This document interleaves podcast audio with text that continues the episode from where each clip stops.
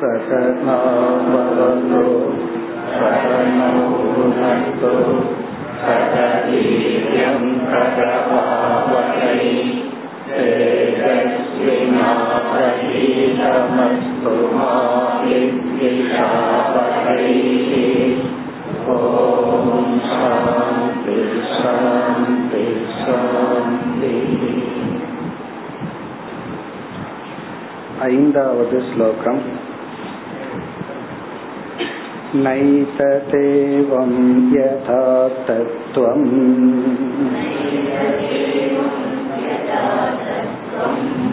யதகம் வச்மி தத்ததா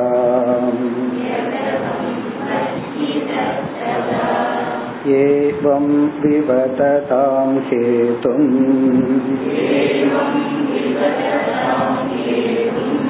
சக்தயோ மே துரத்யயாக.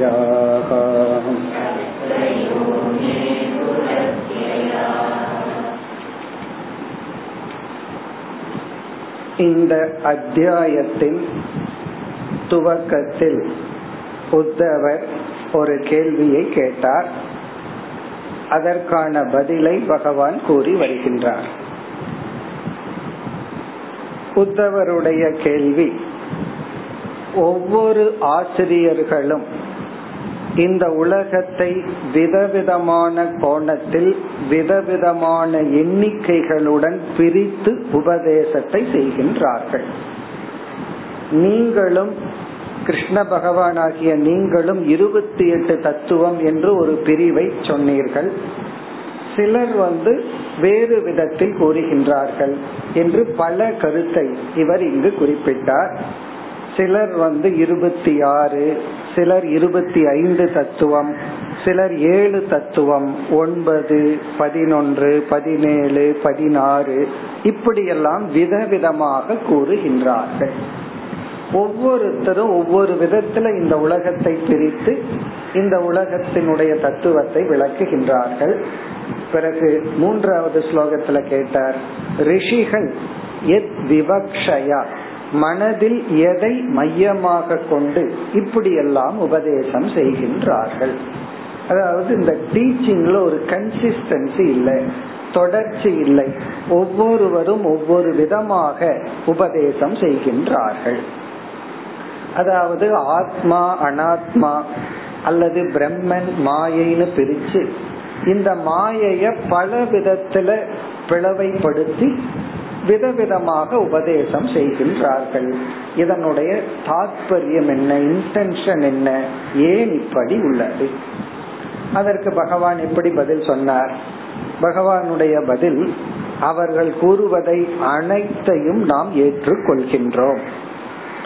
ஏவம் ச சந்தி சர்வத்ர பாஷந்தே பிராமணா யதா யுக்தம் ச. யுக்தம்னா ப்ராப்பர். பிறகு எதன் அடிப்படையில்? இவர்கள் பிரம்மத்தை பலவாக கூறவில்லை. ஒருத்தர் வந்து எட்டு பிரம்மன், ஒருத்தர் இருபத்தி ஆறு பிரம்மன், ஒருத்தர் இருபத்தி ஏழு பிரம்மன் சொல்லல. மதியாம் மாயாம், என்னுடைய மாயா தத்துவத்தை எடுத்துக்கொண்டு அதைத்தான் இவ்விதம் பிரித்து உபதேசம் செய்கின்றார்கள். இப்ப இவங்க எடுத்துட்டது என்னன்னா, என்னுடைய மாயையிலிருந்து சில தத்துவங்களை எடுத்துக் கொள்கிறார்கள். அதை ஒவ்வொருவரும் ஒவ்வொரு கோணத்தில் பிரித்து உபதேசம் செய்கின்றார்கள். ஆகவே அனைத்தையும் நாம் ஏற்றுக் கொள்ளலாம் என்று கூறினார்.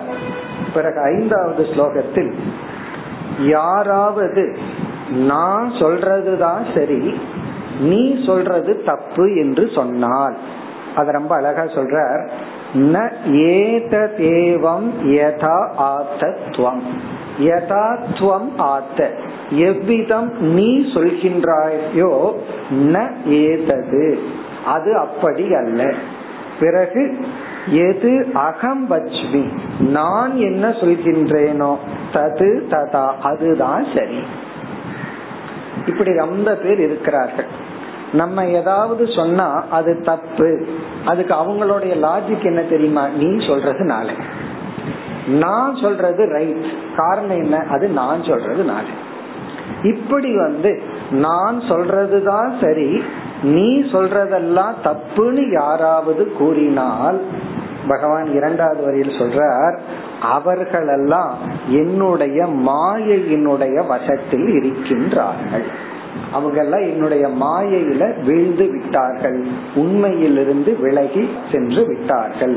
அதை கூறுகின்றார், ஏவம் விவததாம் ஹேதும், இவ்விதம் ஒருவருக்கொருவர் சர்ச்சையிட்டுக் கொள்வது, அதற்கான காரணம் மே சக்தயக, என்னுடைய சக்தி, என்னுடைய மாயா சக்தி, துரத்தியாக, அவ்வளவு சுலபமாக தாண்ட முடியாத என்னுடைய மாயா சக்தி, என்னுடைய மாயையினுடைய வசத்தில் அவர்கள் வீழ்ந்து, துரத்தியாகனா அவ்வளவு சுலபமா தாண்டிவிட முடியாத மாயையில் வீழ்ந்து அவர்கள் வாதம் செய்து கொண்டிருக்கின்றார்கள். அப்ப யாரெல்லாம் நான் சொல்றதுதான் சரி, நான் சொல்ற விதம்தான் சரி, இனி ஒருவர் சொல்வதெல்லாம் தப்புன்னு சொல்லி கொண்டிருக்கின்றார்களோ அவர்களெல்லாம் மாயையினுடைய வசத்தில் வீழ்ந்துள்ளார்கள். இத நம்ம இங்க பார்க்கிறோம். அதாவது வந்து வீட்டுல எல்லாம் ரகளை பண்ணி, எல்லா இடத்துலயும் ரகளை பண்ணிட்டு வேதாந்தத்துக்குள்ள வந்துடும், வேதாந்தம் படிச்சுட்டு வேற விதத்துல வேதாந்தத்துல ரகலை, நான் சொல்றதுதான் சரி, நீ சொல்றது தப்பு, நான் சொல்றது ஸ்ட்ரைட் ரூட், நீ சொல்றது வந்து ரவுண்ட் அபவுட் ரூட், நீ சொல்றபடி போனோம்னா பல ஜென்மம் எடுக்கும், நான் சொல்றபடி போனா இப்பவே மோட்சத்தை அடைஞ்சிடலாம், இப்படி எல்லாம் தான் சொல்றதுதான் சரி, மத்தவங்க எல்லாம் தவறு. இது வந்து எல்லாத்துக்குள்ளே இருக்கிற ஒரு பேசிக் சம்ஸ்காரம். நான் பார்க்கறது சரி, நான் சொல்றது சரி, நீ பார்க்கறது, நீ நினைக்கிறது, உன்னுடைய புத்தியிலிருந்து வர்றதெல்லாம் தப்பு. இந்த சம்ஸ்காரத்தோட வேதாந்தத்துக்குள்ள வந்துட்டு வேதாந்தம் படிச்சுட்டு நான் சொல்றதுதான் சரின்னு யாராவது கூறினால் அது அவர்கள் உண்மையிலிருந்து விலகி விட்டார்கள், என்னுடைய மாயையினுடைய வசத்தில் வந்து விட்டார்கள். இனி இதிலிருந்து அவர்கள் எப்பொழுது விடுபடுவார்கள், அதற்கு என்ன உபாயம், அடுத்த ஸ்லோகத்தில் மேலும் பகவான் விளக்கத்தை தருகின்றார். யாசாம் ப்ரீதிகராதாசி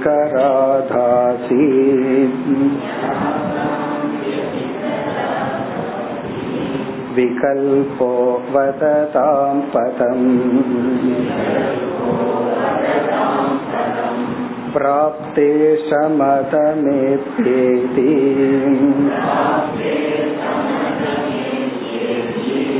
வாதஸ்தமனுசாம்யதி.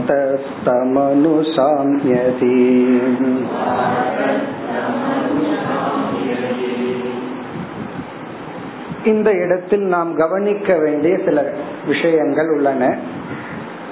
சிலர் வந்து வேதாந்தம் அல்லது மோட்ச சாஸ்திரம் அப்படிங்கிற பெயர்ல அடிப்படையிலேயே சில தவறான கருத்துக்களுடன் இருக்கின்றார்கள். இப்ப மோட்சம்னா என்ன, அதுக்கு சில பேர் அடிப்படையா செய்யற தவறுகள் வந்து சொர்க்கத்துக்கு போறதுதான் மோட்சம், அப்படி வந்து லட்சியத்தை தவறா சொல்லி பிறகு அதற்கான பாதையையும் தவறாக காட்டுபவர்களும் இருக்கின்றார்கள். அத உபனிஷத்துல வந்து பார்வையற்றவன் பார்வையற்றவனை வழி நடத்துவது போலங்கிற உதாரணம் எல்லாம் இருக்கு. அப்படி வந்து பேசிக்கா அடிப்படையிலேயே தவறான உபதேசமும் இருந்து கொண்டு வருகின்றது. அதை வந்து ஒரு ஆசிரியர் கரெக்ட் பண்ணும் பொழுது, அதை சரிப்படுத்தும் பொழுது கண்டிப்பா இது தவறுன்னு சொல்லித்தான் ஆகணும். காரணம் என்ன, தவற தவறுன்னு சொல்றதுக்கு தான் ஆசிரியர் தேவைப்படுகின்றது. அதுவும் இல்லாமல் நம்ம வந்து சரியான சம்பிரதாயத்துக்கு வந்து சாஸ்திரம் படிக்கிறதுக்கு முன்னாடி யாருமே தவறா நமக்கு உபதேசம் செய்யணுங்கிற அவசியம் கிடையாது. நாமளாகவே எத்தனையோ கற்பனைகளை வச்சிருப்போம், எத்தனையோ தவறான கற்பனைகள் உருவாகி இருக்கும். குறிப்பா இந்த யோகத்துக்கும் ஞானத்துக்கும் உள்ள சம்பந்தம் இருக்கே, இதுல இன்வேரியபிளி எல்லாருமே ஆரம்பத்துல தவறு செய்வார்கள், அது இயற்கை. அதாவது வந்து யோகம் எந்த அளவுக்கு நம்ம பயன்படுத்தணும், நம்ம ஞானத்துக்கும் மோட்சத்துக்கும் யோகத்துக்கும் உள்ள சம்பந்தம் என்ன, இதுல எல்லாம் நம்ம வந்து யாருமே நமக்கு தப்பா சொல்லி கொடுக்க வேண்டாம், நம்ம புத்தியே நமக்கு தப்பா சொல்லி கொடுத்துரும். அப்படி ஒரு சிஷ்யன் குரு இடத்துல வரும் பொழுது ஏற்கனவே பல தவறான கருத்துடன் வந்திருப்பான், அல்லது கேட்டதை தவறாவும் புரிஞ்சிருப்பான், அல்லது சில பேர் தவறா சொல்லி கொடுத்ததையும் இவன் கேட்டுட்டு வந்திருப்பான். அப்ப குரு வந்து நான் அத்வைதத்தை பின்பற்றணும் எல்லாம் சரி அப்படின்னா அவனுடைய குழப்பம் இப்ப டபுள் மடங்கு ஆயிடும். ஏற்கனவே குழம்பி வந்திருக்கான், அவனிடத்துல இதுதான் தெளிவா சொல்லி கொடுக்காம இதுதான் சரி இது தவறுன்னு சொல்லாம எல்லாத்தையும் ஒத்துக்கலான்னாலும் ப்ராப்ளம், அதே சமயத்துல நான் சொல்றதுதான் சரி மீது எல்லா தப்புனாலும் ப்ராப்ளம். அப்ப இப்ப எப்படி புரிந்து கொள்ள வேண்டும் இந்த இடத்துல அப்படின்னா, நாம் சில தவறான கருத்துக்களுடன் சாஸ்திரத்துக்குள்ள வருவோம், அந்த தவறான கருத்துக்கு பொறுப்பு நம்ம தான், அல்லது நம்ம மேல அந்த பொறுப்பு எடுத்துக்க விரும்பலைன்னா பகவானோட மாயையில போட்டுருவோம்.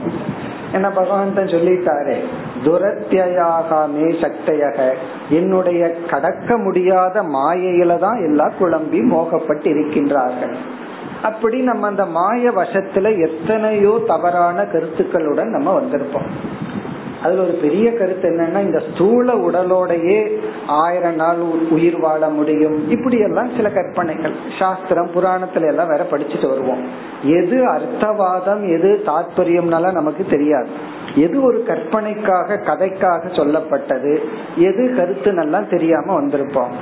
அப்ப ஆசிரியர் பல சமயங்கள்ல நெகேட் பண்றது நிஷேதம் பண்றது அவருடைய டீச்சிங்கா இருக்கும். அது கவனமா பண்ணுவார். ஏன்னா நம்ம என்ன பண்ணுவோம், நம்ம என்ன சில கருத்துக்களை மனசுல வச்சிருக்கிறோமோ அது வெறும் புத்தியில மட்டும் இருக்காது, எமோஷனலா அது மேல ஒரு அட்டாச்மெண்ட் நமக்கு வந்துடும். நம்மளுடைய கருத்துக்கள் ஜட்ஜ்மெண்ட் மேலையும் உணர்வு பூர்வமா ஒரு பற்று இருக்கும். ஆகவே அவனுடைய மனதை புண்படுத்த கூடாதுன்னு சொல்லி ஒரு தவறான கருத்தை சிஷ்யன் சொன்னாலும் குரு ஆரம்பத்துல ஒத்துக்கு வராம அது அப்படித்தான் அப்படி அதை தவற வரவேற்கிறார் அர்த்தம் இல்ல, அவனை வந்து துன்புறுத்தாம அவனுக்கு அறிவை கொடுக்கணும் அப்படிங்கறதுக்காக. ஆகவே குரு வந்து நிஷேதமும் செய்வார், இது தப்பு இது வேண்டாம் அப்படின்னு சொல்லுவார், ஆனா அது படிப்படியாக சொல்லுவார். இப்ப அந்த உதாரணத்தை நம்ம இங்க எடுத்துக்கொள்ள கூடாது. இப்ப இந்த இடத்துல ஒரு ஆசிரியர் வந்து சரியான மோட்சத்தை அறிமுகப்படுத்துறார், அந்த மோட்சத்துக்கான உபதேச விதத்தையும் சரியா அறிமுகப்படுத்துறார். அப்படி அறிமுகப்படுத்தும் பொழுதே பல விதத்தில் நாம் உபதேசத்தை செய்யலாம். அதுக்கு இங்க காரணத்தை சொல்றார் கிருஷ்ண பகவான். அதாவது ஒரே ஒரு பாதைங்கிறது உண்மை, ஸ்ட்ரெயிட் லைன்ங்கிறது உண்மை. அந்த ஸ்ட்ரெயிட் லைனை சிம்பிளா சொன்ன சொல்ல வேண்டும்னா, நாம செய்கின்ற அனைத்து கர்மாக்களும் சித்த சுத்திக்காக. அந்த சித்த சுத்தின்னு ஒண்ணு வந்துடுதுன்னு சொன்னா பிரமாணத்தின் மூலமா ஞானத்தை அடையணும். இதுதான் சிம்பிளா ஸ்ட்ரெயிட் லைன். அதாவது நம்ம ஒவ்வொருவருக்கும் ஒவ்வொரு விதமான சித்த அசுத்தி இருக்கும். ஆகவே ஒருத்தர் செய்யற சாதனையை இனியொருத்தர் செய்யணுங்கிற அவசியம் கிடையாது. அவரவர்களுக்கு என்ன சாதனையை மேற்கொண்டா சித்த சுத்தி வருமோ அதை மேற்கொள்ள வேண்டும். பிறகு அவர்கள் பிரமாண விசாரத்திற்கு வந்து, அதாவது அறிவை கொடுக்கும் கருவியை பயன்படுத்தி அறிவை அடைந்து அந்த அறிவுல நிஷ்டையை அடையணும். இப்ப இந்த ஸ்லோகத்துல பகவான் என்ன சொல்றார், அவரவர்களுடைய சம்ஸ்காரம் மனநிலைக்கு ஏற்ற பலவிதமான சாதனைகள் முக்கியத்துவங்கள் இருக்கின்றன என்று சொல்றார். நம்ம அத்வைதத்திலேயே பார்த்தோம்னா இரண்டு விதமான உபதேச முறைகள் இருக்கு. ஒரு முறையில வந்து ஸ்ரவண பிரதானம், கேட்கறதுக்கு தான் ரொம்ப முக்கியத்துவம். இனியொரு பிரக்ரியா இனியொரு மெத்தட் இருக்கு, அது பாமதி பிரக்ரியான்னு சொல்றோம். அங்க வந்து நிதித்தியாசனத்துக்கு முக்கியத்துவம். இப்ப இதை எதை எடுத்துக்கணும் அப்படின்னா, ஏற்கனவே நல்ல தியானம் எல்லாம் பண்ணி சமதமத்தை எல்லாம் அடைஞ்சு வந்தவனுக்கு சிரவண பிரதானம் போதும். அவன் கேட்டாலே ஞானம் வந்துடும். அதுக்கப்புறம் அவன் தியானம் மனனம் ரொம்ப பண்ணணுங்கிறது இல்லை. அப்ப எப்படிப்பட்டவர்களுக்கு சிரவண பிரதானம், நல்ல தியானம் எல்லாம் பண்ணிட்டு ரொம்ப நாள் உபாசனை பண்ணிட்டு வேதாந்தத்துக்குள்ள வந்தவன் மைண்ட் எப்படி இருக்கும்னா காஞ்ச மரக்கட்ட மாதிரி இருக்கும், ஒரே ஒரு தீக்குச்சி போதும் அப்படியே பத்திக்கிறதுக்கு. ஆனால் பஞ்சதசி ஆச்சாரியார் அந்த காலத்திலேயே சொல்றார், நம்ம எல்லாம் அகிருத்த உபாஸ்திகி, ஒழுங்கா கர்மயோகம் பண்ணாம ஒழுங்கா உபாசனை எல்லாம் பண்ணாம திடீர்னு எடுத்த உடனே வேதாந்தத்துக்குள்ள வந்த ஆட்கள் யாரு, எத்தனையோ வருஷத்துக்கு முன்னாடி வாழ்ந்து அவர் சொல்றார். காரணம் என்னன்னா அப்பவே வந்து புலன்களை டிஸ்ட்ராக்ட் பண்ற பொருள்கள் எல்லாம் வந்துடுச்சான். இப்போ அப்ப இருந்ததுக்கு அப்போ ஆகவே என்னன்னா நமக்கு தமம் எல்லாம் போயிடுச்சு, திடீர்னு நம்ம வேதாந்தத்துக்குள்ள வந்துட்டோம். ஆகவே அங்க விட்டதை இங்க பிடிக்கணும் அப்படின்னு சொல்ற. அப்ப நம்ம ஒரு சிரவணம் எல்லாம் பண்ணினா அது போதாது, அது ஏதோ புத்தியில உட்கார்ந்துருக்கும். ஆகவே உபாசனை பண்ணி மனசை அமைதிப்படுத்தி என்ன நிலை அடையணுமோ அதை நம்ம நிதித்தியாசனம்ங்கிற சாதனையில பண்ணணும். ஆகவே நிதித்தியாசன பிரதானமா இருக்க. இப்ப இந்த ரெண்டு டீச்சிங்ல யாருக்கு எது பொருந்துமோ அதை நாம் எடுத்துக்கொள்ள வேண்டும். இப்ப இங்க பகவான் என்ன சொல்றார், அவரவர்களுடைய குணத்தின் அடிப்படையில். இப்ப தமோ குணம் அதிகமா இருக்கிறவனுக்கு ஒரு விதமான சாதனை பிரதானம், சத்துவ குணம் அதிகமா இருக்கிறவனுக்கு ஒரு விதமான சாதனை, ரஜோகுணம் அதிகமா இருக்கிறவனுக்கு ஒரு விதமான முறைகள் என்று அவரவர்களுடைய குணத்துக்கு ஏற்ப இங்க எம்பசைஸ் தான் முக்கியத்துவம் மாறுபட்டு பலவிதமான உபதேச கிரமங்கள் வந்துள்ளது. ஆகவே அவங்க என்ன சொல்லுவார்கள், இதுதான் சரி. ஒருத்தருக்கு எந்த சாதனை அவங்களுக்கு பயன்பட்டதோ அவர் அதை பிடிச்சிட்டு சொல்லுவார் இதுதான் சரின்னு எல்லாத்துக்கும் அதை சொல்லணும்னு சொல்லுவார். ஒருத்தருக்கு ஜபத்தின் மூலமா மனசு அமைதி அடைஞ்சா அவர் என்ன சொல்லுவார் தெரியுமா, ஜபத்துக்கு மேல வேற சாதனையே இல்லைங்க. ஒருத்தருக்கு சிரவணத்தின் மூலமா மனசு அமைதி அடைஞ்சிருக்கலாம், ஒருத்தருக்கு வந்து யாத்திரைகள் மூலமா மனசு விரிவடைஞ்சு தூய்மை அடைஞ்சிருக்கலாம். இப்போ அவர் அவர்கள் என்ன வாதம் பண்ணுவார்கள், அவங்களுக்கு என்ன நடந்ததோ என்ன அதுதான் அவங்க சொல்லவும் முடியும், அதத்தான் பிரதானமா சொல்வார்கள். நம்ம தைத்திரியத்திலையும் பார்த்திருக்கிறோம், ஒவ்வொருத்தரும் ஒவ்வொரு சாதனைய சொல்லுவார் அப்படின்னு நம்ம பார்த்திருக்கோம். அதாவது சுவாத்தியாய பிரவச்சனம்னு ஒருத்தர் சொல்லுவார், தவம்னு ஒருத்தர் சொல்லுவார், சத்தியமிதி சத்தியவதா ராதி தரக சத்தியந்தான்னு ஒருத்தர் சொல்லுவார், நல்லா பார்த்திருக்கோம். அப்படி ஒவ்வொரு ஆச்சாரியரும் ஒவ்வொரு சாதனைக்கு முக்கியத்துவம் கொடுப்பார்கள். பிறகு இந்த உல அனாத்மாவை பிரிச்சு விளக்கிறதும் ஆச்சாரியாருக்கு வேண்டாம். ஒவ்வொரு உபனிஷத்தும் ஒவ்வொரு விதத்துல பண்ணது. ஒரு உபனிஷத்துல வந்து ஓம்ங்கிற சப்தத்தை எடுத்துட்டு காரியத்தை முடிக்குது. கட்டோபனிஷத்துல யம தர்மராஜா ரொம்ப தூரம் எடுத்துக்கிறார். முண்டகோபனிஷத்துல வேற விதத்துல அங்க உபதேசம் நடக்கின்றது. அப்படி பல கோணங்களில் பல விதங்களில் நடக்கப்படுகின்றது. இதெல்லாம் அவரவர்களுடைய சம்ஸ்காரத்தின் அடிப்படையில்.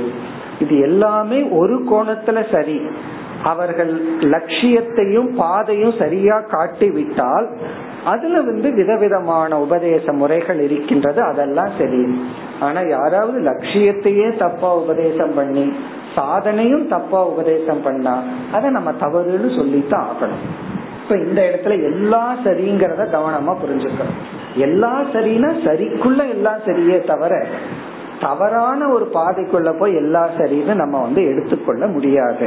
இப்ப இங்க என்ன சொல்கின்றார், யாசாம் வெதிகராத் ஆசீத் விகல்பக. இப்ப யாசாம் என்றால் எந்த மூன்று குணங்களினுடைய, இங்க யாசாம்னா மூன்று குணங்கள், வெதிகராத் அப்படின்னா அதனுடைய மாற்றத்தினால், ப்ரொபோஷன் அதனுடைய அளவினால், மூன்று குணத்தினுடைய அளவுகளினால். ஒருத்தருக்கு வந்து சத்துவ குணம் அதிகமா இருக்கும், அவருக்கே காலையில அதிகமா இருக்கும், மதியம் மாறி போயிடும். இனி ஒருத்தருக்கு மதியம் தான் சத்துவ குணமே வரும், ரெண்டு மணிக்கு தான் சத்துவ குணமே வரும். இனி ஒருத்தருக்கு ரெண்டு மணி ஆனா உடனே தமோ குணம் வந்துடும். அப்படி ஒவ்வொருத்தருக்கும் குண மாற்றங்கள் இருக்கின்றது, சம்ஸ்காரங்கள் மாறி உள்ளது. அதன் அடிப்படையில் விகல்பக விதவிதமான வேற்றுமைகள், வததாம் பதம் வாதம் செய்கின்றவருடைய விஷயம், பதம் இந்த ஆப்ஜெக்ட், அந்த விகல்பமானது குண வெதிகராத் ஆசி அவரவர்களுடைய குணத்திற்கு தேவையானபடி உபதேச முறைகள் மாறி உள்ளது. சில பேர்த்துக்கு சில கான்செப்ட் ஒரு உபநிஷத்துல புரிஞ்சிருக்காது, இனி ஒரு உபநிஷத்துல புரியும். இப்ப தைத்திரிய உபநிஷத்துல பஞ்ச கோஷ விவேகம் நல்லா பண்ணியிருக்கோம், அங்க சொல்லும் போது புரியாது. வேற உபநிஷத்துல அதே பஞ்ச கோஷம் சொல்லும் போது அது புரியும். இனி ஒருவருக்கு அந்த பஞ்ச கோஷம் வழியாவே போக முடியாது, மூன்று சரீரத்தின் வழியா விசாரம் பண்ணாதான் புரியும். சில பேர்த்துக்கு அவஸ்தையின் வழியா போனா அது புரியும். அப்படி ஒவ்வொருவருக்கும் ஒவ்வொரு விதத்துல அவர்களுக்கே அந்த நேரத்துல அந்த மெத்தட், அத பிரக்ரியான்னு சொல்றோம், அந்த முறை அவர்களுக்கு விளங்கும். இதெல்லாம் என்னன்னா வெதிகராத் யாசாம், எந்த குணத்ரயானா மூன்று குணத்தினுடைய மாறுதலினால் விகல்பக ஆசித்தன விதவிதமான பேத சாதனைகள் இருந்ததோ அது வததாம் பதம். வததாம்னா இந்த சாதனதான் சொல்பவர்களுடைய விஷயமாக இருந்ததோ. அப்ப இங்க பகவான் வந்து ஏற்றுக்கொள்கின்றார், ஒவ்வொரு மனிதனுக்கும் ஒவ்வொரு பாதை, அதுவும் உண்மை. மோட்சத்துக்கு ஒரே பாதை, அதுவும் உண்மை. மோட்சத்துக்கு ஒரே பாதையா பல பாதையான்னு கேட்டா இரண்டு உண்மை. எத்தனை ஜீவராசிகள் குறிப்பா மனுஷங்க இருக்காங்களோ அத்தனை பாதைகள். அதனுடைய அர்த்தம் என்னன்னா அவரவர்களுடைய நிலைக்கேற்ப தன்னை தூய்மைப்படுத்த வேண்டும். அதனாலதான் ஒருத்தர் செய்ய வேண்டிய சாதனையை இனி ஒருத்தர் செய்யணுங்கிற அவசியம் இல்லை. ஒருத்தருக்கு இயற்கையா தான குணம் இருக்குன்னு வச்சுக்கோமே, அவர் போய் தானம் பண்ணிட்டு இருக்கணுங்கிற அவசியம் கிடையாது, ஏன்னா அது இயற்கையா. ஒருத்தருக்கு அந்த குணம் இல்லைன்னா அதை பிராக்டிஸ் பண்ணணும். ஒருத்தருக்கு புலனடக்கம் இயற்கையா இருந்தா அதை செய்ய வேண்டாம், ஒருத்தருக்கு மன அடக்கம் இயற்கையா இருந்தா அதை செய்ய வேண்டாம். அதற்கு தகுந்த மாதிரி உபதேசம், அதற்கு தகுந்த மாதிரி சாதனைகள். அவரவர்கள் என்ன சொல்வார்கள், இந்த சாதனை தான் சரி. உபநிஷத்திலேயே பாக்கிறோம், ஒரு இடத்துல வந்து சுவாத்தியாயம்தான் சாதனைன்னு மற்ற சாதனைகளை எல்லாம் கீழே வச்சு சாஸ்திரம் படிக்கிறதுக்கு முக்கியத்துவம் கொடுக்கப்படும்.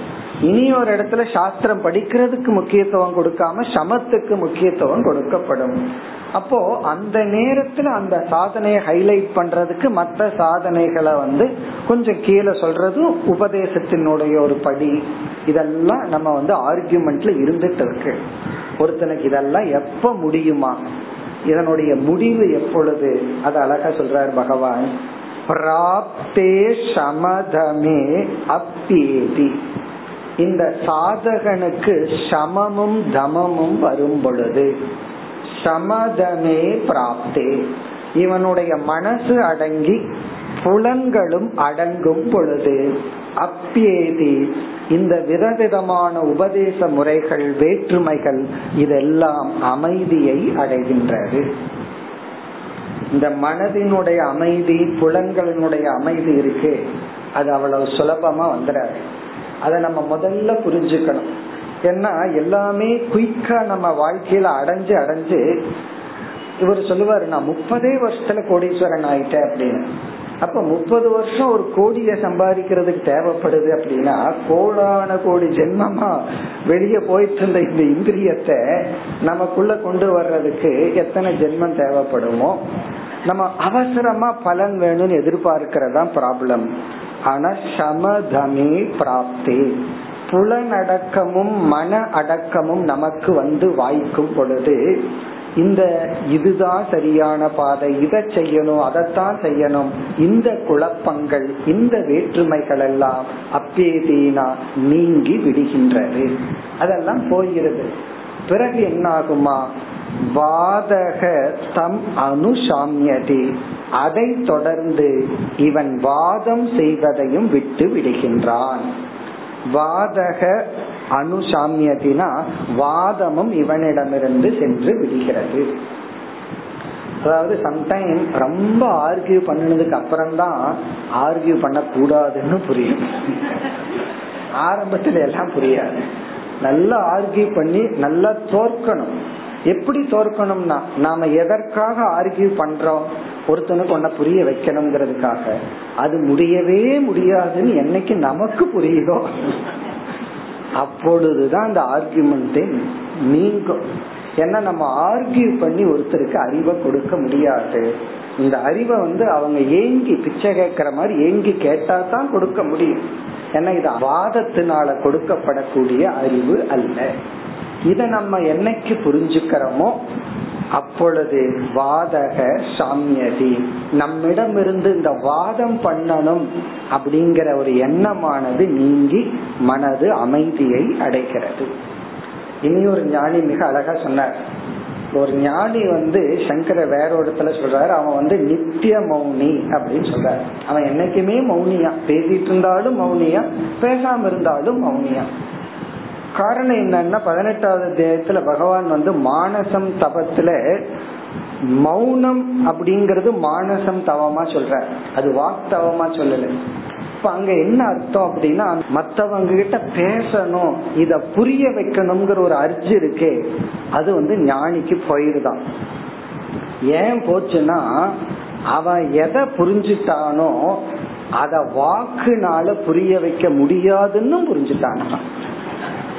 இது பிரம்மத்துக்கு போக வேண்டாம், லோக்கல் விஷயத்திலேயே ஒரு சிறிய ஒரு வேல்யூ, ஒரு விஷயத்தை இந்தியாவை நம்ம தூய்மையா வச்சிருக்கணும்னு இப்ப ஆரம்பிச்சிருக்கிறோம். இத புரிய வைக்க முடியுமா அவ்வளவு சுலபமா யாருக்காவது?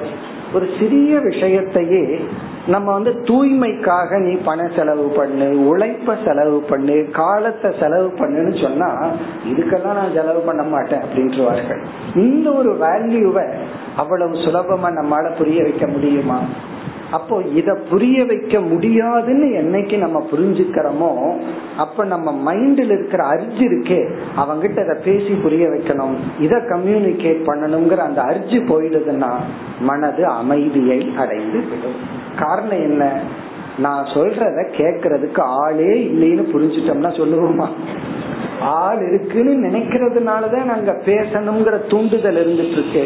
அந்த பேசணுங்கிற தூண்டுதல் சங்கல்ப ரூபமா இருந்துட்டு இருக்கு. சில பேர் ஆளே இல்லாம பேசிட்டு இருக்கோம்ல, காரணம் என்ன, அங்க பேசணும் ஆள் இருக்குங்கிற ஒரு கற்பனையில. இப்ப இந்த இடத்துல பகவான் சொல்றார், உனக்கு மன அமைதியும் புலனடக்கமும் எப்பொழுது வந்து விடுகிறதோ அப்பொழுது வாதமும் அமைதியை அடைந்து விடுகிறது. அதுக்கப்புறம் நீ வாதம் செய்ய மாட்டாய். இந்த இந்த போர்ஷனை ரொம்ப கவனமா புரிஞ்சுக்கணும்னு சொன்னோம். ஏன்னா நம்ம வந்து சாஸ்திரம் படிக்கும் பொழுது முக்கியமா ஒரு வார்த்தையை படிப்போம். அந்த வார்த்தை யாரு? பூர்வ பக்ஷி. பூர்வ பக்ஷி அப்படின்னா என்ன?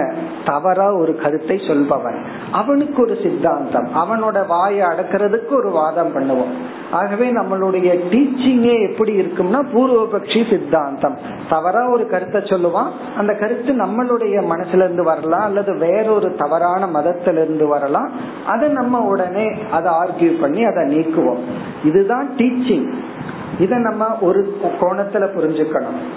இனி ஒரு கோணத்துல மோட்சத்துக்கு சரியான லட்சணத்தையும் சரியான பாதையும் சொன்னதற்கு பிறகும் அந்த பாதை பல விதத்தில், பல கோணங்களில், பல விதத்துல பிரித்து நாம் அதை உபதேசம் செய்யலாம்.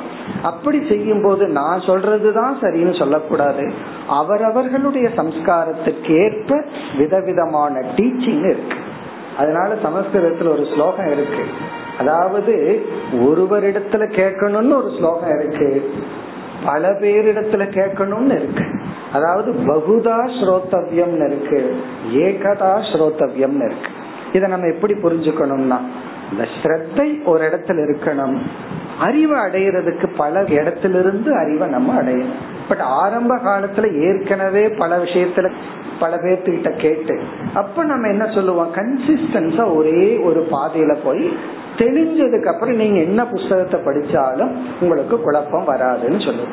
இல்ல அப்படின்னா ஆரம்பத்துல ஏற்கனவே குழம்பி இருக்கிற நாம இன்னும் பத்து பேர் சேர்ந்தா எப்படி இருக்கும், அது அந்த அடிப்படையில நம்ம சொல்லுவோம். ஆகவே இங்க பகவான் என்ன சொல்றார், இந்த அனாத்மாவை ரிஷிகள் பல கோணத்தில் பிரித்து உபதேசம் செய்துள்ளார்கள்.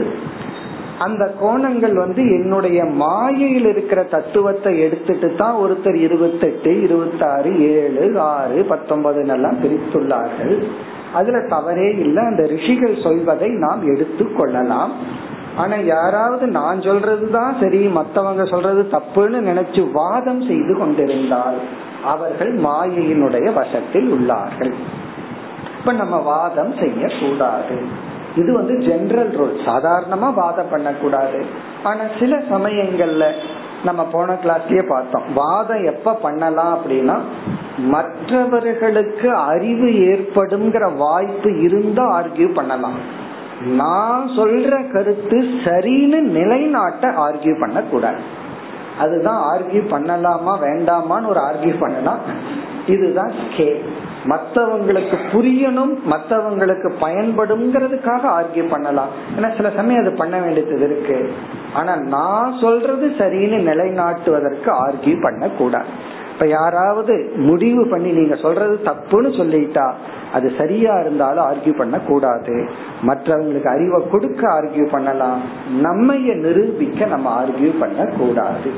இனி அடுத்த சில ஸ்லோகங்கள்ல பகவான் வந்து ஏன் ஒவ்வொரு ரிஷிகளும் ஒவ்வொரு விதத்துல சொல்கிறார்கள்னா அது அவர்களுடைய மெத்தட் ஆஃப் டீச்சிங், உபதேசம் செய்கின்ற முறை. அதுல தவறு இல்லை. ஒருத்தர் வந்து பதினாறு தத்துவம் சொல்றார், இனி ஒருத்தர் இருபத்தி நாலுன்னு சொல்றார். அதுக்கு பகவான் பதில் சொல்றார், இந்த பதினாறுன்னு இவங்க சொல்றாங்களே அதுல அந்த இருபத்தி நாலு இதுக்குள்ள அடங்குது.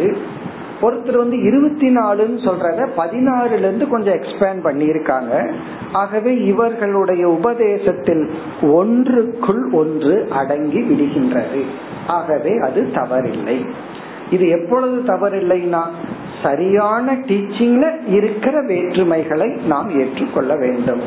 தவறான டீச்சிங் இருந்ததுன்னா உபதேசம் இருந்தால் ஏன்னா அதுவும் இருக்குன்னு உபனிஷத்திலேயே நம்ம பார்க்கிறோம்.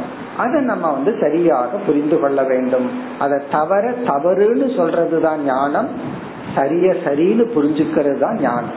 எல்லாத்தையும் ஏத்துக்கிற அப்படின்னு சொல்லி அந்த மனுஷனை நம்ம ஏத்துக்கலாம், ஆனா தவறான கருத்தை தவறு என்று புரிந்து கொள்ள வேண்டும்.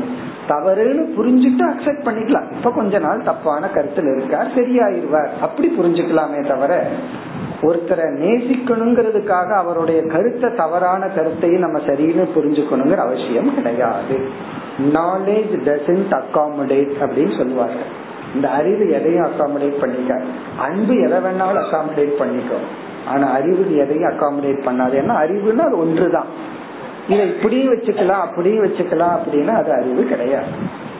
அறிவுன்னு சொன்னா உங்க ஒன்றா தான் இருக்க முடியும். ஏன்னா யதா விஷயக ததா விருத்தி, அதுதான் ஞானம். இப்ப நான் வந்து இத கிளிப்புன்னு சொல்றேன், ஒருத்தர் வந்து கிளிப்புன்னு வச்சுக்கலாம் மலர்னு வச்சுக்கலாம் அப்படின்னா நீங்க கற்பனையில வச்சுக்கலாம், இருக்கிறது என்னன்னா ஒன்றுதான். இப்ப அறிவு வந்து எதையும் அகாமடேட் பண்ணாது. காரணம் என்னன்னா மாறாதது, அது அப்படியே இருந்தாதான் அது அறிவு. இப்ப அந்த அடிப்படையில் இங்க பகவான் சொல்றார். இனி அடுத்த சில ஸ்லோகங்கள்ல இந்த ரிஷிகள் இனிமேல் வந்து ரைட் எக்ஸாம்பிள், தப்பானவங்களை பத்தி பகவான் பேசல, சரியான விதத்துல வேதாந்தத்தை உபதேசம் செய்கின்ற ரிஷிகள். நம்ம அத்வைத பரம்பரையிலேயே எத்தனையோ கருத்துக்கள் வேறுபாடுகள் இருக்கின்றன, அவைகளை எல்லாத்தையும் நாம் ஏற்றுக்கொள்ள வேண்டும் என்ற கருத்தில் பகவான் பேசுகின்றார். ஏழாவது ஸ்லோகம் பரஸ்பரானுப்ரவேஷாத்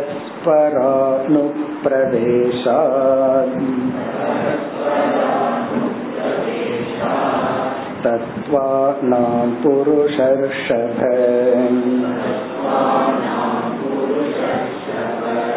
பௌவாபர்ய பிரசஞ்ஞானம்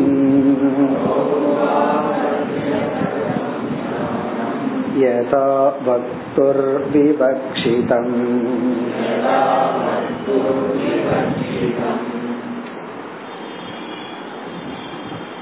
ஒருவர் வந்து பிரம்ம தத்துவத்தை விளக்க ஆரம்பிக்கின்றார். அப்ப வந்து புருஷக பிரகிருத்தின்னு பிரிக்கிறார். புருஷன் பிரம்ம தத்துவம், சேதன தத்துவம். பிரகிருதி அப்படிங்கறது அனாத்மா. இது சாங்கியப்படி நம்ம வேதாந்தத்துல இப்படி ஆரம்பிப்போம், தத்துவ போதத்துல எல்லாம் மாயா பிரம்ம அப்படின்னு தத்துவத்தை ஆரம்பிப்போம்.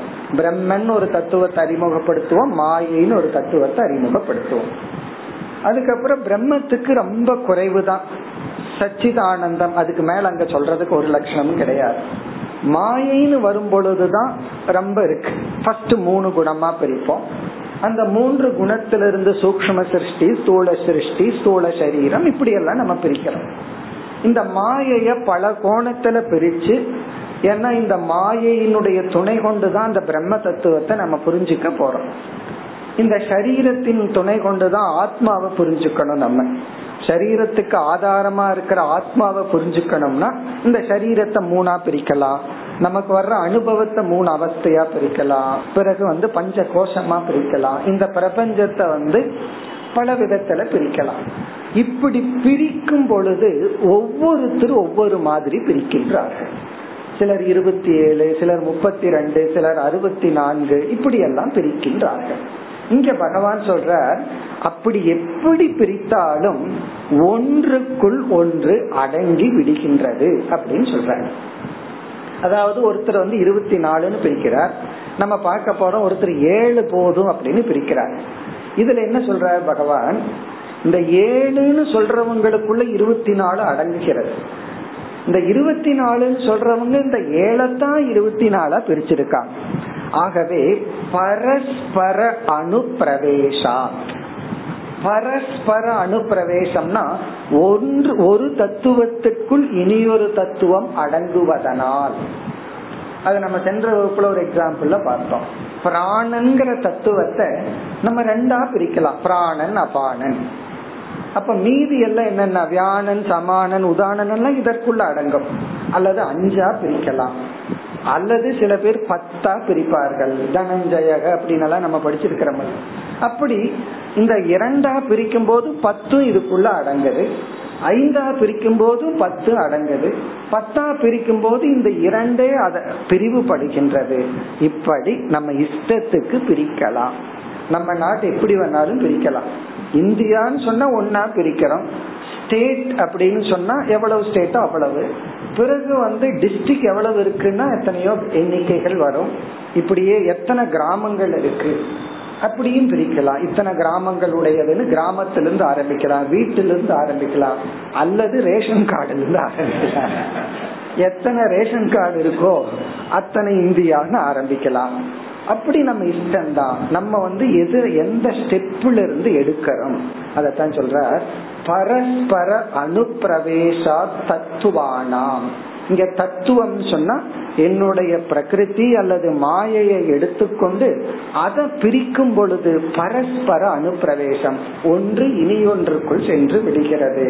புருஷர்ஷப என்று இங்கு உத்தவரை பகவான் அழைத்து பௌர்வா பர்யம் பௌர்வா பர்ய பிரசஞ்ஞானம். பௌர்வா பர்யம் அப்படின்னா பூர்வம் அப்படின்னு சொன்னா லெஸ் நம்பர், குறைவான எண்ணிக்கை. அபரம்னா அதிக எண்ணிக்கை. பௌர்வா பர்யம்னா குறைவான எண்ணிக்கை, அதிகமான எண்ணிக்கை. பிரசஞ்ஞானம்னா கவுண்டிங், எண்ணிக்கை. பௌர்வா பர்ய பிரசஞ்ஞானம்னா குறைவாகவோ அதிகமாகவோ எண்ணிக்கையில் நாம் கொடுப்பது, பிரசன் பண்றது. இதெல்லாம் பரஸ்பர அனுப்பிரவேசா, குறைவா இருக்கிறதும் அதிகமா இருக்கிறது ஒன்றுக்குள் ஒன்று சென்று விடுகிறது. யதா வக்துர் விவக்ஷிதம், வக்துகுண இதை உபதேசிக்கின்ற ரிஷிகளினுடைய இன்டென்ஷன். இந்த ரிஷிகளினுடைய இன்டென்ஷன் விவக்ஷிதம்னா அவர்களுடைய அபிப்பிராயத்தின் அடிப்படையில் இவர்கள் குறைவாகவோ அதிகமாகவோ பிரித்து உபதேசம் செய்கின்றார்கள். அத வந்து நாம் முற்றிலும் ஏற்றுக்கொள்ள வேண்டும். அப்ப எங்க நம்ம அக்செப்ட் பண்ணிக்கணும், காம்ப்ரமைஸ் பண்ணணும்ங்கிறது ரொம்ப முக்கியம். எங்க அகாமடேட் பண்ண கூடாது அதுவும் முக்கியம். அதாவது வந்து சொர்க்கம்தான் மோட்சம்னு சொன்னா அதை அகாமடேட் பண்ணக்கூடாது. பிறகு வந்து நான் கர்மம் பண்ணியே மோட்சத்தை அடைவேன் அப்படின்னா கர்மம் கர்ம பலனை தான் கொடுக்கும், சித்த சுத்தியை தான் கொடுக்கும். அப்ப கர்மம் என்ன கொடுக்குமோ அது விசாரம் கொடுக்காது. சில பேர் இப்படி சொல்றதுக்கு பொதுவா நான் வேதாந்த விசாரம் படிச்சே மோட்சத்தை அடைஞ்சிருவேன், கர்மயோகம் உபாசனை எல்லாம் பண்ண மாட்டேன்னு சில பேர். அவங்கனாலே விசாரம் பண்ணா புத்தியில தான் ஞானம் வருமே தவிர மனது சுத்தி வராது. ஆகவே கர்மா என்ன கொடுக்குதோ அது விசாரம் கொடுக்காது, விசாரம் என்ன கொடுக்குதோ அது கர்மம் கொடுக்காது. ஆகவே எதை எதை பண்ணணும், எதை எதை கொடுக்கும், இது ரொம்ப முக்கியம். அதே போல யோகம் எதற்கு பயன்படும், எந்த அளவுக்கு நம்ம பயன்படுத்தணும். பதஞ்சலி யோக சூத்திரத்தை சொல்லும் பொழுது எச்சரிக்கையுடன் சொல்ற, இதெல்லாம் மோட்சத்துக்கு தடைகள். யோகத்தை ஒரு லெவலுக்கு மேல பண்ணுனா மோட்சத்துக்கு தடை. இத கேட்ட உடனே அதனாலதான் நான் யோகாவே பண்றது அப்படின்னு சில பேர் சொல்லிடு. நாம இங்க சொல்றது ஒரு லெவலுக்கு மேல. அதே போல தியானத்தை ஒரு லெவலுக்கு மேல பண்ணுனா தடை. இந்த லெவலுக்கு மேலங்கிறத அண்டர்லைன் பண்ணி குறிச்சிருக்கோம். லெவலுக்கு மேலைனா ஒரு நாளைக்கு பதினோரு மணி நேரம் ஒரு நாளைக்கு பதினோரு மணி நேரம் எல்லாம் தியானம் பண்ணாதீங்கன்னு சொன்னா நான் அதை கேட்டுக்கிறேன். ஆனா இருபது நிமிஷம் பண்ணுங்க அப்படின்னா அதை கேட்டுக்கிறேன். அப்போ எந்த சாதனையை எந்த அளவுக்கு செய்யணும், எதற்கு மேல் வேண்டாம். இல்லையே பதினோரு மணி நேரம் தியானம் பண்ணா மைண்டுக்கு பயங்கர பவர் வருமேன்னா யாருக்கு அந்த பவர் வேணாதான் நம்ம கேள்வி. அந்த பவர் நமக்கு வேண்டாம் அப்படின்னு சொல்லுவேன். நீங்க எட்டு மணி நேரம் வாக்கிங் போனா உடம்புக்கு நல்லா பவர் வரும்னா அந்த பவர் நமக்கு வேண்டாம். நான் எட்டு மணி நேரம் வேற ஏதாவது பண்ணிட்டு ஒழுங்கா ஒரு மணி நேரம் வாக்கிங் போறேன் அப்படின்னு நம்ம அந்த அளவுக்கு தானே உடம்புல ஆரோக்கியத்தை விரும்புறோம், அந்த அளவுக்கு தானே நமக்கு தேவை. அப்படி இந்த தவறான சாதனை தவறான லட்சியத்துக்கு போனா அதை நம்ம கரெக்ட் பண்ணிக்கிறோம். ஆனா உபனிஷத்துக்கள்லயும் வேதாந்த பரம்பரையிலையும் சரியான பாதையை சொல்லும் பொழுதும் உபதேசத்துல பல விதமா உபதேசம் செய்வார்கள். அதனாலதான் நீங்க ஒரு வேதாந்த ஆசிரியர்கிட்ட போய் ஒரு கேள்வியை கேட்டீங்கன்னா அவரே ஒரு நாள் ஒரு பதில் சொல்லுவார், இனி ஒரு நாள் வேற பதில் சொல்லுவார். காரணம் என்ன அப்படின்னா இதுல வந்து நாட் சேம் ஆன்சர்னு சொல்லுவாங்க, ஒரே பதில் கிடையாது. ஒருத்தருக்கு ஒவ்வொரு பதில் இருக்கு. ஒருத்தர் போய் எவ்வளவு நேரம் தியானம் பண்ணணும்னு கேட்டா அவருக்கு ஒரு பதில் இருக்கு, இனி ஒருவருக்கு வேற ஒரு பதில் இருக்கு. அப்படி இதுல வந்து அவரவர்களுடைய மனநிலைக்கு தகுந்தாற்போல் இதுல வந்து சயின்ஸ் மாதிரி இதேதான் ஆன்சர்னு கிடையாது. Answer vary. காரணம் என்ன, சாதகர்கள் மாறுகிறார்கள். இப்ப அந்த கான்டெக்ட்ல இத பார்க்கணும். இப்ப வந்து சாதகர்கள் மாறுகிறார்கள், ஆனா இங்க உபதேசம் செய்கின்ற முறையில நமக்கு ஒரு சேஞ்ச் இருக்கு, மாற்றங்கள் இருக்கு. அது ஏன், அது பகவான் ஏற்கனவே சொல்லிட்டாரு குணத்தின் அடிப்படையில் சொல்லி. அந்த இடத்துலதான் இதை நம்ம பொருத்தி பார்க்கணும் இந்த ஸ்லோகங்களை. அப்ப பௌர்வாபரிய பிரசஞானம்னா அதிக எண்ணிக்கை குறைவான எண்ணிக்கை சொல்பவர்களினுடைய விவக்ஷா. மேலும் இதே கருத்தை அடுத்த இரண்டு ஸ்லோகத்திலும் பகவான் விளக்குகின்றார். ஏகஸ்மின் அபித்ருஷ்யந்தே பிரவிஷ்டானி தராணி ச பூர்வஸ்மின் வா பரஸ்மின் வா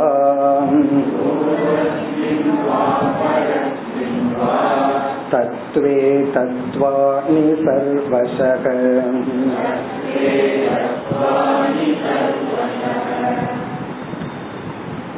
சென்ற ஸ்லோகத்தில் கூறிய கருத்தையே பகவான் தெளிவுபடுத்துகின்றார்.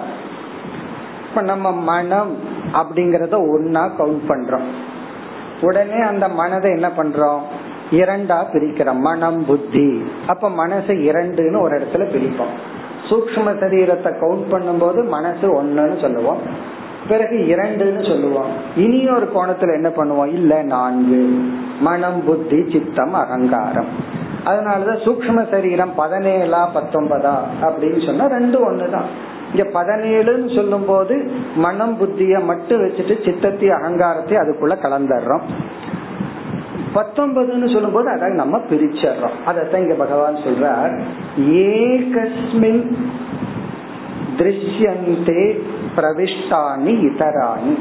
ஒரே ஒரு தத்துவத்தில் மற்ற தத்துவங்களும் கலந்திருப்பதை நாம் பார்க்கின்றோம். இப்ப ஏகஸ்மின் அபி, ஏகஸ்மின் அபினா இப்ப மனம் என்கின்ற ஒரு தத்துவத்தில் இதராணி பிரவிஷ்டானி திருஷ்யந்தே, மற்ற தத்துவங்கள் அதாவது புத்தி சித்தம் அகங்காரம் இவைகளெல்லாம் உள்ள இருக்கிறத நம்ம பார்க்கிறோம். பூர்வஸ்மின் வா பரஸ்மின் வா தத்துவே தத்துவாணி. பிறகு இருபத்தி ரெண்டு இருபத்தி ஏழு இருபத்தி ஆறு இப்படி எல்லாம் சொல்லும் பொழுது சில தத்துவங்கள் முன்னையோ சில தத்துவங்கள் பின்னையோ உள்ளே சென்று கலந்திருப்பதை நாம் கவனிக்கின்றோம். அதனால இதுல எல்லாம் தோஷம் கிடையாது. டீச்சிங் ஒரே மாதிரி இருக்கணுங்கிற அவசியம் இல்லை. அதனாலதான் வேதாந்த ஆச்சாரியர்களே ஒவ்வொருவரும் ஒவ்வொரு மாதிரி டீச் பண்ணுவார்கள், ஒவ்வொரு விதத்துல உபதேசம் செய்வார்கள். அவங்க எல்லாமே ரைட்டு தான்.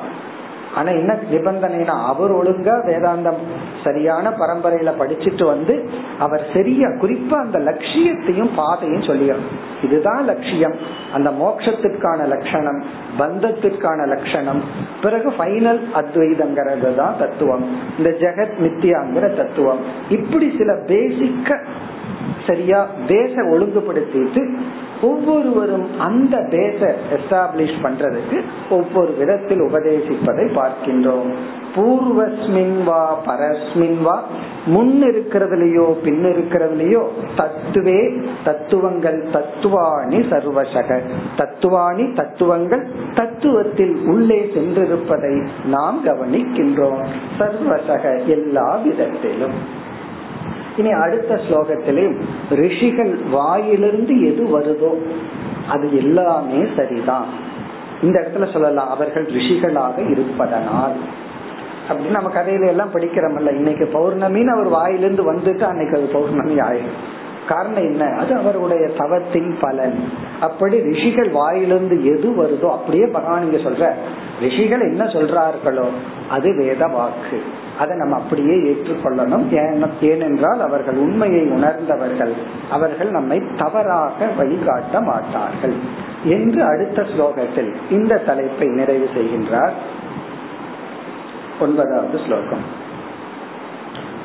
பௌர்வாபர்யமதோ மீஷாம்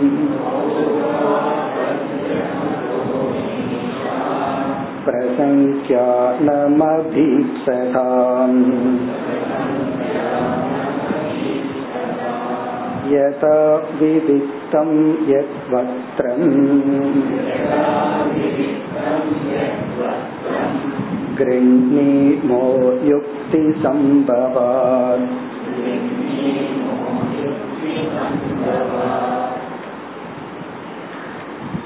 இந்த ஸ்லோகத்துல எப்படி நிறைவு செய்கின்றார்?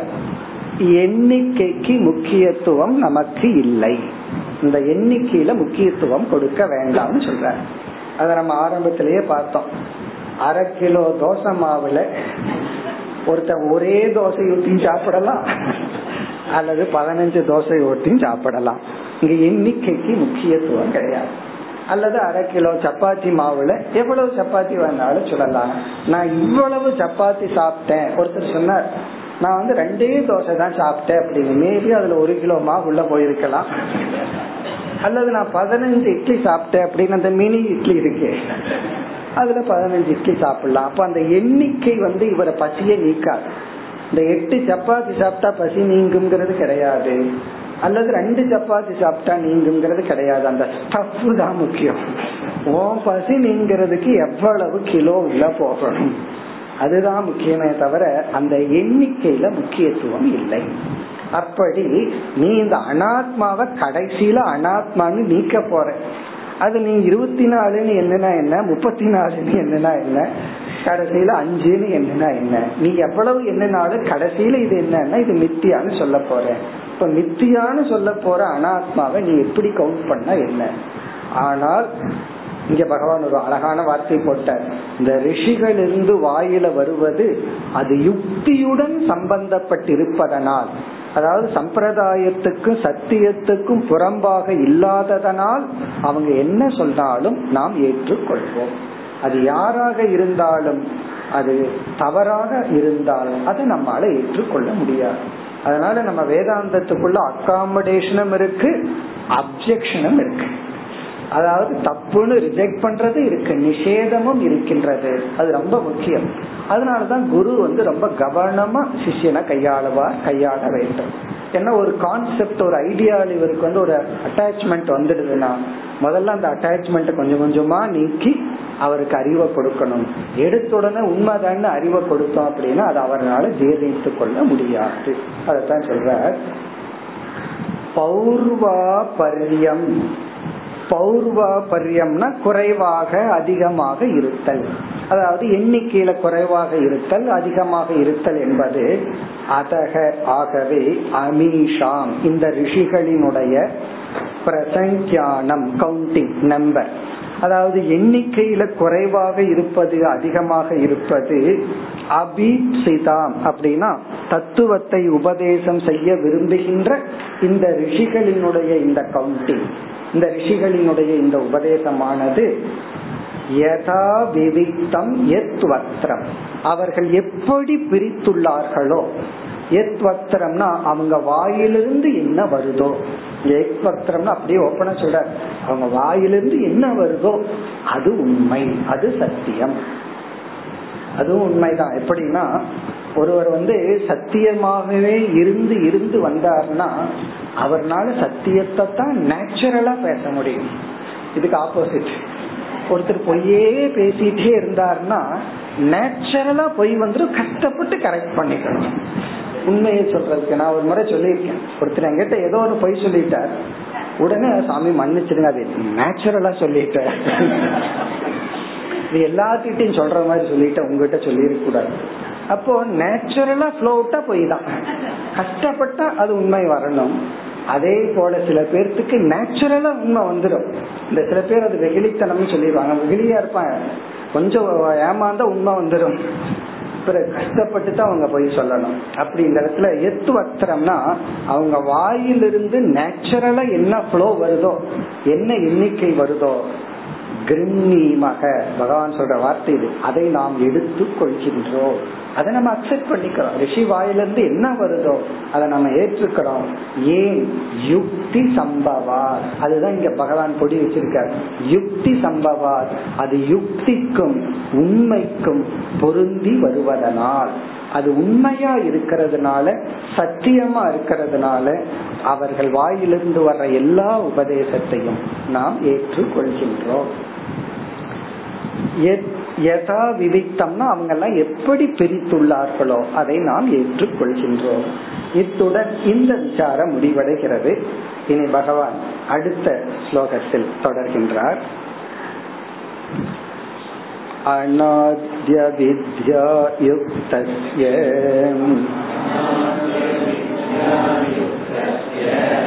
புருஷஸ்யாத்ம வேதனம் ஸ்வதோ ந சம்பவாதன்யக.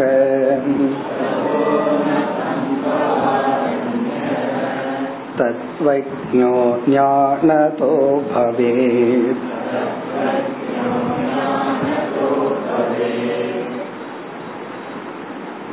இந்த ஸ்லோகத்திலிருந்து பகவான் தத்துவ உபதேசத்தை செய்ய ஆரம்பிக்கின்றார்.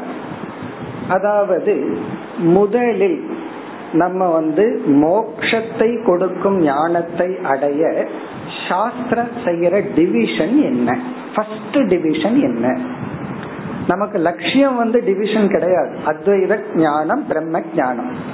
அதுக்கு வந்து எப்படி சாஸ்திரம் வந்து அதை எடுத்துட்டு போகுதுன்னு இனி நமக்கு சொல்லி அந்த உபதேசத்தை செய்யறார். பிறகு பகவான் சொல்லுவார், இருபத்தி நாலுன்னு சொல்றவங்க எதை சொல்றாங்க, இருபத்தி ஏழுன்னு சொல்றவங்க எதை சொல்றாங்க, எட்டுன்னு சொல்றவங்க எதை சொல்றாங்கன்னு பகவான் அதை கூட்டி கழிச்சு அதெல்லாம் கடைசியா சொல்ல போறார். இதுல வந்து இரண்டு கருத்தை வந்து பகவான் ஃபர்ஸ்ட் சொல்றார்.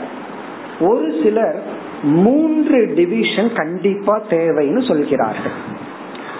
சில பேர் வந்து ஸ்டார்ட் வித் ஆரம்பத்துல இரண்டு டிவிஷன் போதும்னு சொல்கிறார்கள்.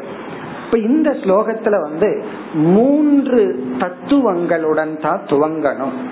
கடைசியில பிரம்மத்துக்கு அத்வைதத்துலதான் போறோம், இருந்தாலும் ஸ்டார்ட் வித் த்ரீன்னு இங்க சொல்ற. அடுத்த சில ஸ்லோகங்கள்ல வேண்டாம், இரண்டே போதும், இரண்டா பிரிச்சு பிறகு நம்ம வந்து விளக்கத்துக்கு போகலாம். இந்த மூன்றுன்னு சொல்பவர்களுடைய லாஜிக் அது கருத்து என்னன்னா, ஒன்று வந்து அனாத்மா, அது ரெண்டு பேரை ஒத்துக்கிறது தான். அதாவது ரெண்டுன்னு சொல்றவங்க வந்து புருஷன் பிரகிருதி அல்லது பிரம்மன் மாயா, இப்படித்தான் இரண்டுன்னு சொல்பவர்கள். பிரம்மன் ஒரு தத்துவம், மாயான்னு ஒரு தத்துவம், அதாவது சேதன அச்சேதனம் அப்படி எடுத்துக்கிறோம். இப்படி இதே போதும், இத வச்சுட்டு இந்த அச்சேதனத்தை எத்தனை விதமா வேணாலும் நம்ம பிரிச்சு மோட்சத்துக்கு போலாம் அப்படின்னு சொல்கிறார். இங்க என்ன சொல்றாருன்னா, இங்க ஒரு அழகான கருத்து சொல்லப்படுது. இந்த ஜீவன் வந்து அனாதி அவித்யாவில இருக்கான். அதாவது வந்து நம்ம பிறக்கும் பொழுதே சுபாவமா அஞ்ஞானத்தோட தான் பிறந்திருக்கிறோம். அப்போ இது வந்து ஆத்ம ஞான விஷயத்துல, ஈவன் ஜெகத்து விஷயத்திலேயே நம்ம பிறக்கும் போது நமக்கு எப்படி என்ன தெரியும்னு தெரியாது. கொஞ்சம் கொஞ்சமா அறிவு கொடுக்கும் கருவியின் துணை கொண்டுதான் தெரிஞ்சிட்டோம். அப்படி இருக்கும்போது ஆத்ம ஞானத்துல சொதமா அஞ்ஞானத்தோட இருக்கிறோம். ஞானத்தை கொடுக்கிற ஒரு குரு ஈஸ்வரன் வேண்டும் அப்படின்னு ஜீவன் ஈஸ்வரன் ஜெகத்துன்னு ஒரு டிவிஷன், அல்லது ஜெகத் பிரம்மன் ஒரு டிவிஷன் சொல்ல போற. அடுத்த வகுப்பில் நாம் தொடர்வோம். பூர்ணமத